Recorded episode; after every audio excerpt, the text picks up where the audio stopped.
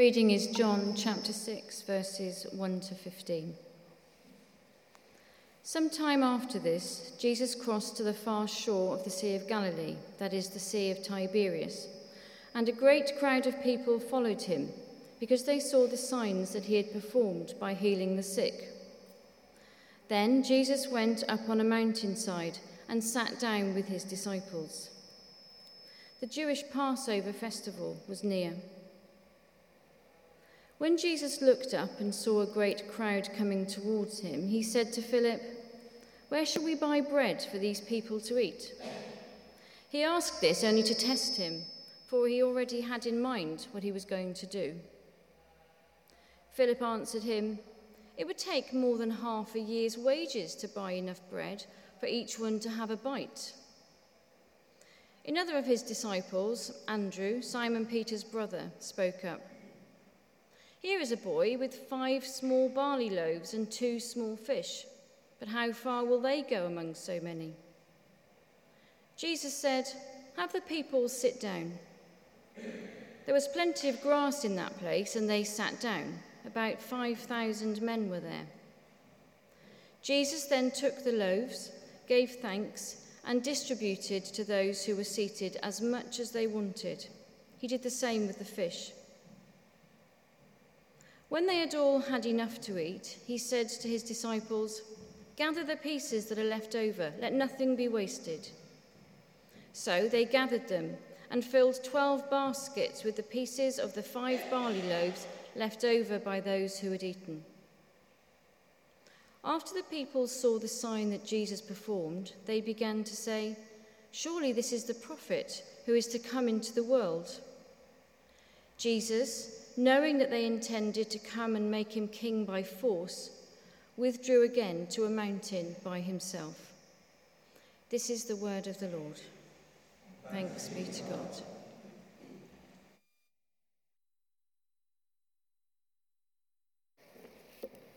Thank you. And uh, we're thinking about miracles over the summer. Uh, miracles are uh, difficult sometimes for people to handle and to un- get their heads around. So it's uh, not a small challenge that we've been given to think about miracles through the thing, through the summer. However, there is a miracle here. I'm sure they've been welcomed already, but I haven't got to do that. Dan and Laura brought a new baby, and I don't know her name yet. Lucy. Lucy. So is this the first time she's been in church? Fantastic. Welcome, Lucy. Let's give her a round of applause. Oh, no, stop it. We're making her cry. Thank you. So let us pray. Father, as we reflect on your word this morning, will you speak to us and help us to see your word afresh? In Jesus' name. Amen.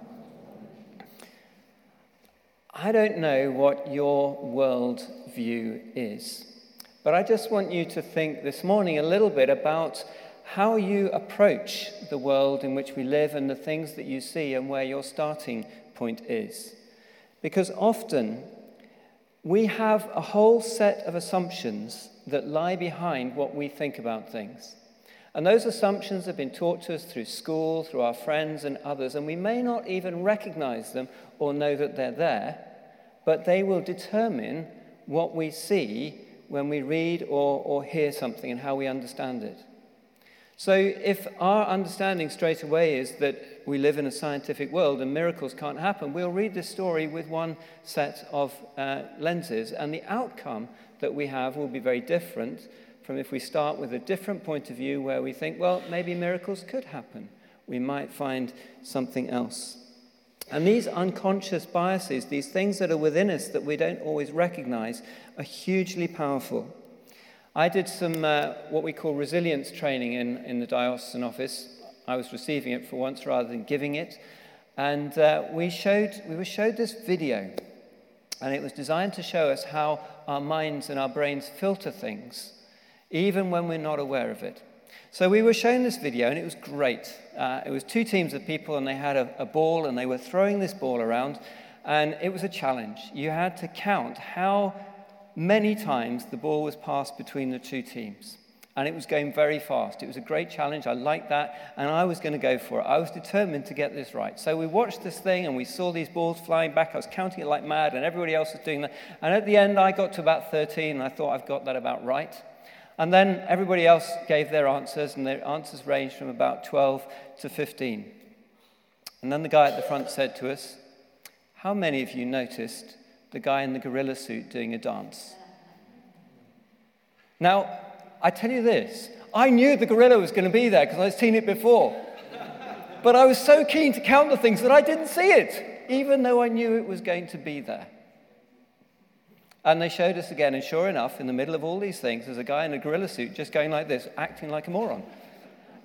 None of us saw it. Even those of us who knew it was there, apart from one guy who was uh, very kind of um, what we call blue. He was very logical um, and didn't respond with his. Uh, anyway, we won't go into that too much. But. Uh,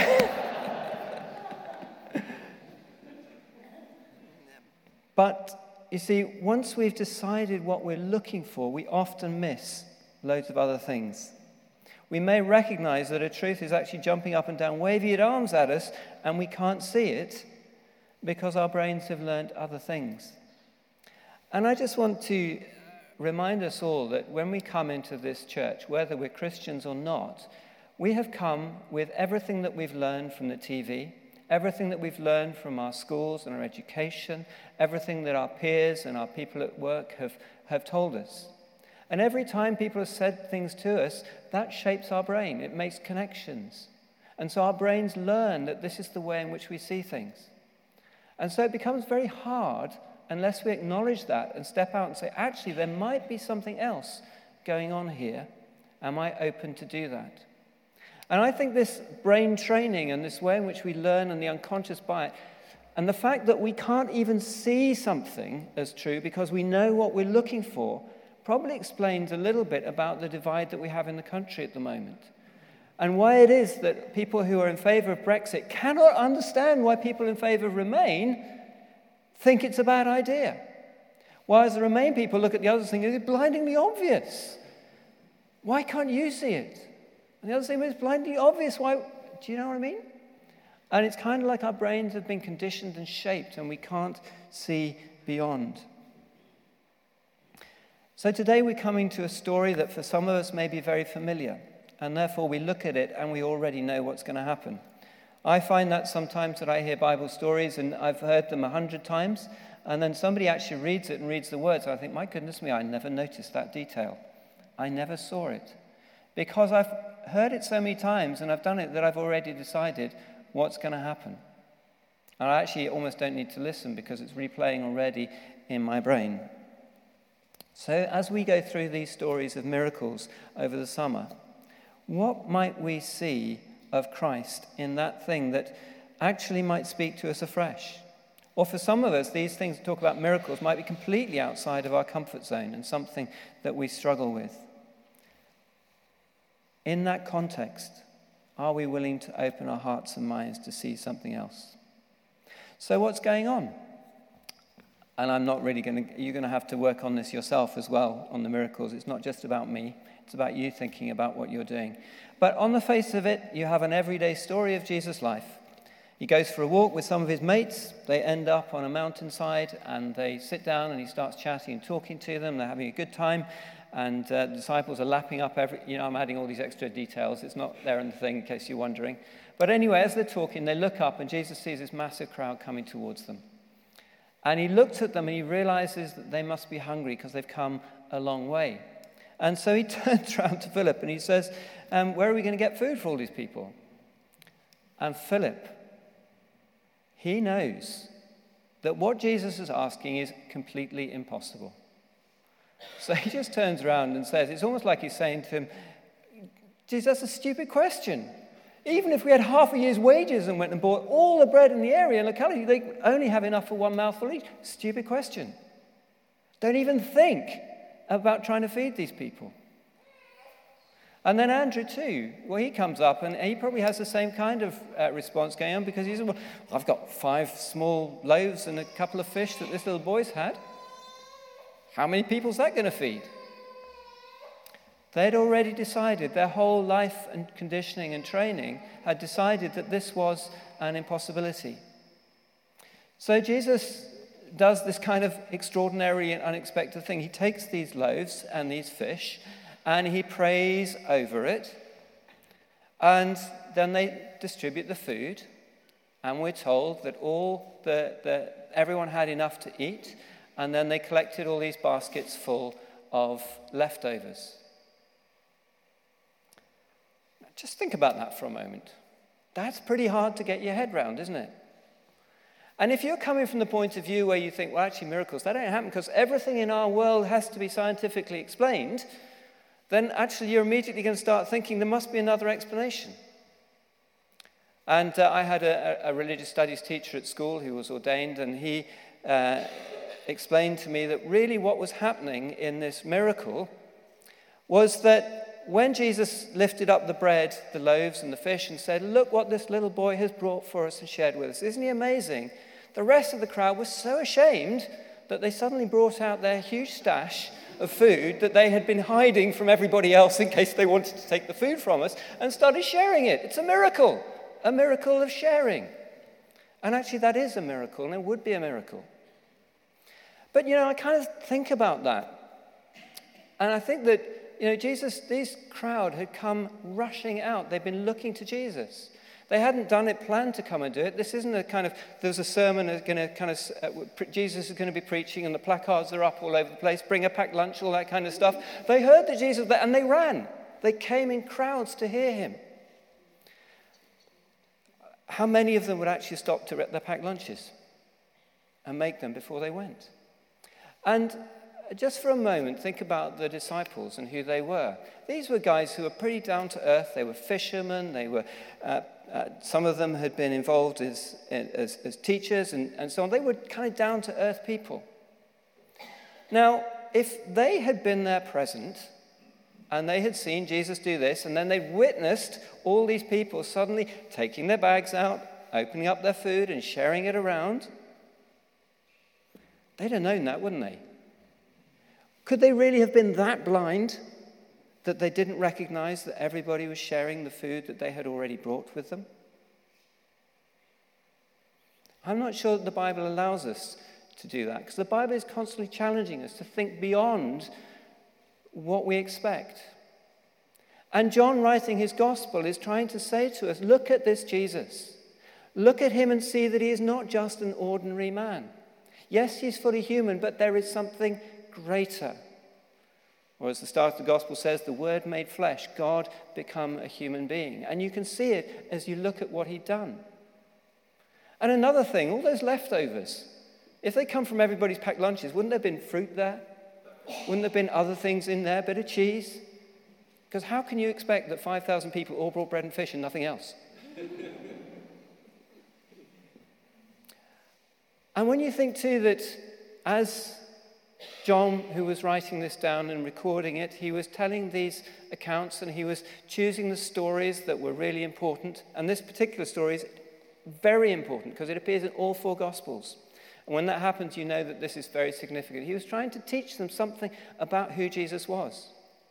And of course, don't forget, he's writing it from the perspective of the resurrection. And you see, once you've accepted, in fact, experienced, shall we say, not just accepted, a man dying, seeing his dead body on the cross and buried, and rising to new life and walking and hearing amongst you, it's pretty easy to accept bread being shared out for others, really, by that same man. And so, what John is saying to us look, listen up, this is more than just a man.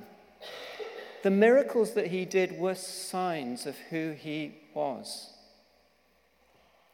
And they are intended to bring you to that point where you realize that Jesus has a call upon your life that when he died on the cross for yours to forgive us from our sins and to give us new life, actually he needs to be listened to because he has authority. And so that sign of the bread being shared was a sign of the authority of God working within him. That when Jesus blessed the bread, God heard and multiplied. Isn't that amazing? And the call and the result from that is to worship.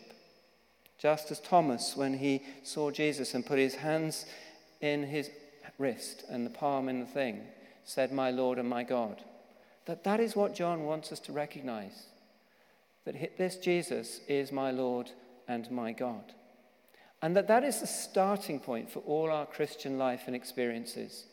And that once we accept that God can work in ways that are outside of the, the normal boxes that we're given, that we can begin to see the world in a different way. I think that's one of the reasons why the disciples were able to go through a huge amount of suffering and still have contentment and confidence because they saw the world in a different way. So, if you ask me, why am I a Christian? Well, I would tell you that um, one of the reasons I'm a Christian is because I've read the accounts of Jesus, although I do need to read them again to notice the details I missed beforehand. And they make sense to me of the world, and I believe intellectually that Jesus died and rose again.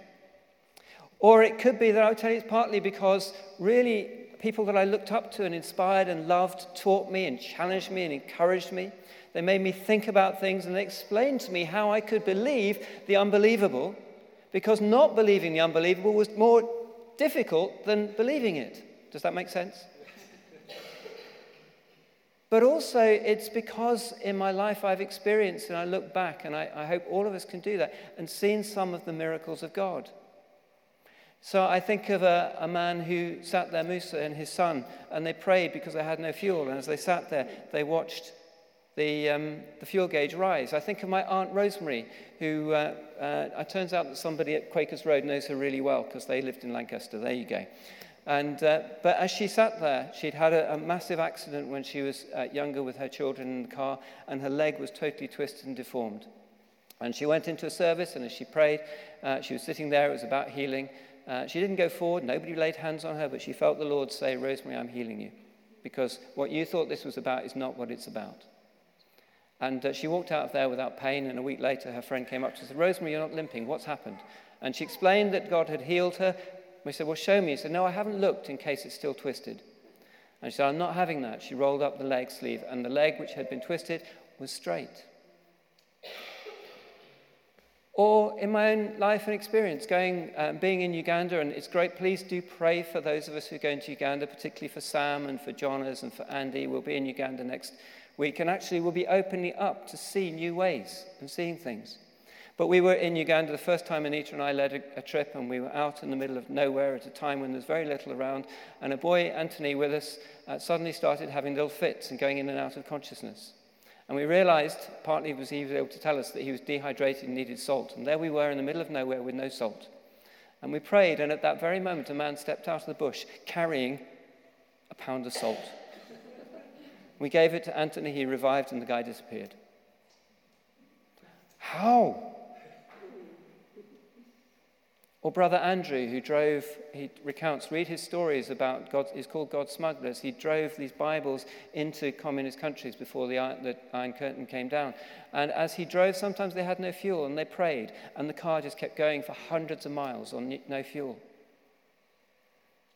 Or a little girl, Charity, that we met in Zimbabwe, who had been uh, so abused that her urinary and her excretory tracts were fused as one. And she needed a major operation, and she'd been along to specialists, and they got the operation done. There was a prayer meeting beforehand, and they felt God saying that we want to heal people. And she came forward and was prayed for. And later that day, they took her to the specialist for the final check. And he examined her and said, I cannot understand what has happened. She's completely healed. Now, how we respond to those things, we can say actually there's a scientific explanation, or we can see them as signs of God at work. And if they are signs of God at work as they were there for Jesus, then that changes everything, doesn't it? If we recognize God at work, if we recognize then that Jesus rose from the dead, and we recognize that He promised to forgive us and to fill us with His Holy Spirit, and to give us the strength to become the people that we wanted to be, that changes everything. But it's not just about you and me, because you notice that bit that I forgot about in that, in that, in the, in the, in, the, in that reading? That actually Jesus saw these people, we had this encounter with the disciples, teaching them and opening them up. And what happened next? The hungry were fed. You thought I'd forgotten about that, didn't you? And that teaches us too that God is concerned for the people who are in need, those who are hungry, and He wants them to be satisfied and to be fed. And so, this gospel we have is for all in the sharing and helping people to begin to see what God is doing. But it is also about transformation. It's about God calling us to live transformed lives that bring blessing to others way beyond what we have received. And that's our calling to look at the world in which we live with all its confusions and pains and to live our lives in ways that are signs for people of the hope that is in Christ and to reach out in service and love. Let us pray.